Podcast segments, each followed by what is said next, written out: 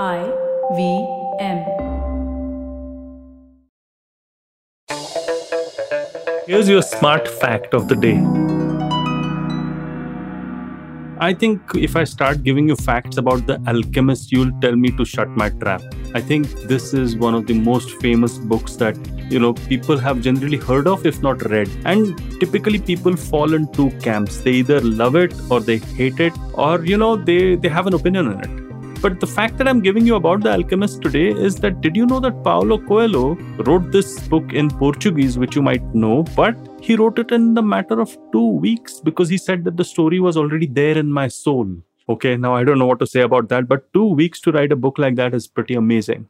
Now, what I wanted to do on this episode of Smarter With Seth was take a departure from all the normal stuff that we are doing and just tell you the three lessons that I learned from this book called The Alchemist. And so with that, let's go.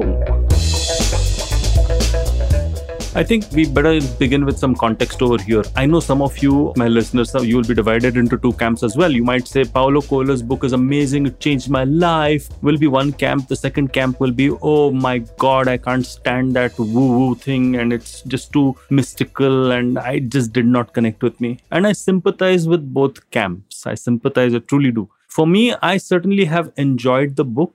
Uh, I enjoyed the book a lot more at certain times and a lot less at certain times, depending upon the mood that I was in. I read it in my late twenties, and I'm not going to about to tell you what my age is right now. But the fact is that I've read it a few times and I have actually kind of learned a few lessons from a book. And I think that the context is extremely important over here. It doesn't really matter whether you like this book or you don't like this book. Well, maybe it does a little, because if you like see the title, Three Lessons I Learned from The Alchemist, maybe you will say, oh, maybe I'll skip this particular episode. But if you're still here, maybe I'll share it with you. And this is not the typical quotable quotes that uh, you will hear or see on, on Google. If you just search The Alchemist quotes, you'll get many of them, like, you know, the whole universe, uh, you know, all of that supports you, or maktub, it is written, uh, and, and, and stuff like that. While that all of that is good and inspirational, I'm not talking about that. I'm talking about how the book has kind of given me a lesson or two or three, and I just wanted to share those lessons with you more than anything else.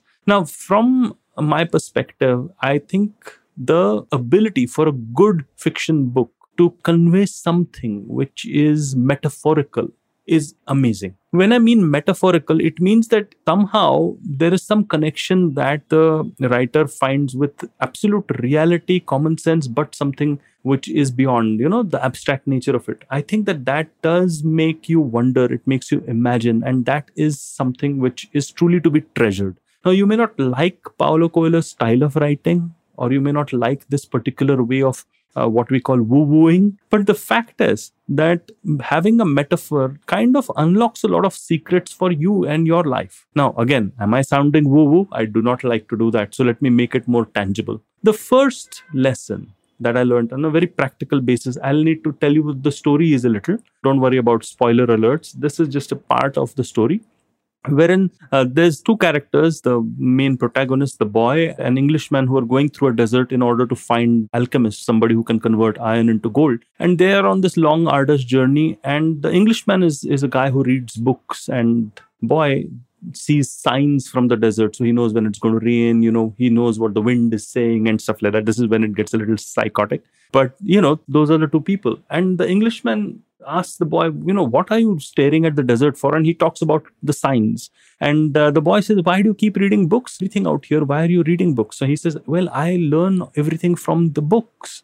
So the boy decides to read the books, and the Englishman decides to see signs. Just switch up their mode of learning, you know. And that's where the professor in me becomes awake and, you know, trying to figure out, okay, so how do these guys learn? And the Englishman gives up, the boy gives up. They just cannot really like each other's style of learning. But you know what? They start respecting each other more, because they say, okay, that's not my path, but that's the way in which this guy's path is towards learning. And that's the first lesson that I learned from The Alchemist. It is like when you're looking at somebody doing something that you cannot connect to, maybe they're on their path and maybe they're learning in that particular way, may not be your way, but your way might be difficult for other people to understand. And I think that this acceptance about this learning and different modes of learning was something that I could glean from as far as The Alchemist is concerned. And it made me also explore other parts of learning, and some work for me, some don't.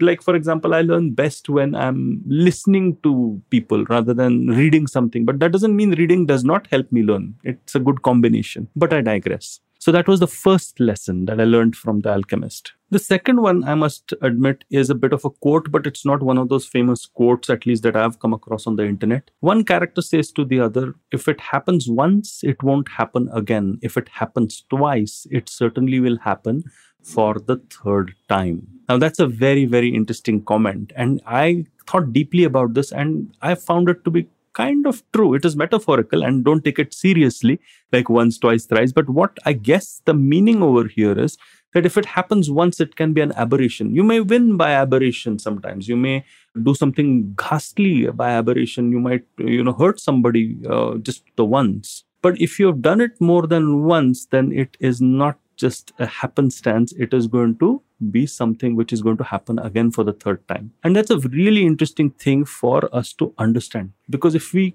we should forgive the first mistake. I think that's the message that I got. We should allow for the chance to things to not actually ever happen again. But if it happens for the second time, I think you'll be foolish not to expect it for the third time. Very practical again, very clear. There is a very good learning involved, which is about distinguishing between something that is habitual and something that happens once in a while. Can be for good or can be for bad. So that's lesson number two. The third is an interesting story. The third lesson is an interesting story when our, our protagonist, the boy, goes to a new strange land and meets uh, and makes a new friend. The guy behind the counter is talking in Arabic, so he cannot understand what he's saying. So the guy, the friend that he's made, can speak the language. They, you know, have a cup of tea. The guy in Arabic talks to the uh, new friend in Arabic. And, uh, you know, it turns out like the protagonist is a little irritated with, like, what's he trying to do? You know, why is he trying to uh, stop our conversation? Over a period of time, very quickly, the protagonist understands that the so-called friend is actually a thief and has flicked all his money and his valuables. And the guy in Arabic was actually trying to, you know, stop this thief from stealing. So this brought a very big lesson for me. And the lesson was that a lot of times, just because something is unfamiliar, we tend to make it an enemy. And just because something is familiar, we tend to make it our friend. And whether it is something or someone, that is the worst thing to do, especially when we are vulnerable. Like this guy was in a new country, you know, on an adventure. But the fact is that he was in a situation wherein he was emotionally not completely balanced. And at that point in time, you can be taken advantage of. And you should never, ever take appearances at face value. And that was a very, very big lesson for me. So that was lesson number three for me. I would like to end with something, maybe a bonus lesson number four, is when this happens and he is completely bereft of all of his belongings, what he says is that there are two ways of looking at things. One way is to say, okay, I've lost everything and I need to go back. Okay, and I need to find a way back. Or the second is, hey, you know, and I'm paraphrasing badly, but hey, my, you know, my adventure has just begun. And he chooses the second way. So that's a beautiful lesson in reframing. So uh, there are many lessons like this. And I think that there are many lessons, not just in The Alchemist, but a lot of other good books. So I'm going to do this from time to time. It is not about the book. It is not about whether you like it or dislike it. Can we learn something from it? You know, can we actually gain something that can make our lives, you know, better in a practical way? So even though this book is pretty mystical and woo-woo and, you know, not everybody likes it, these are the practical things that I've actually got from The Alchemist, and it has certainly helped me and my life. Well, I hope you like this episode of Smarter with Sid. Many more to come from, from where this came from. And I am on the quest of continuous learning. So I've got this new thing that I've started called the next level learning dot com. I've put up a couple of courses which you might like. One is on branding. The second is on content. Many more courses that will come not just from me, but from other fantastic people that I know. And I think that if you like this podcast of mine, I'm sure you'll like that too. But if you like, please do like and subscribe to this podcast. And hey, I'm the traveling professor on LinkedIn and Instagram. Do hook up, connect with me over there. And if you like podcasts like these, well, I V M's got all this wonderful, magical, alchemical stuff for you. On that happy note then.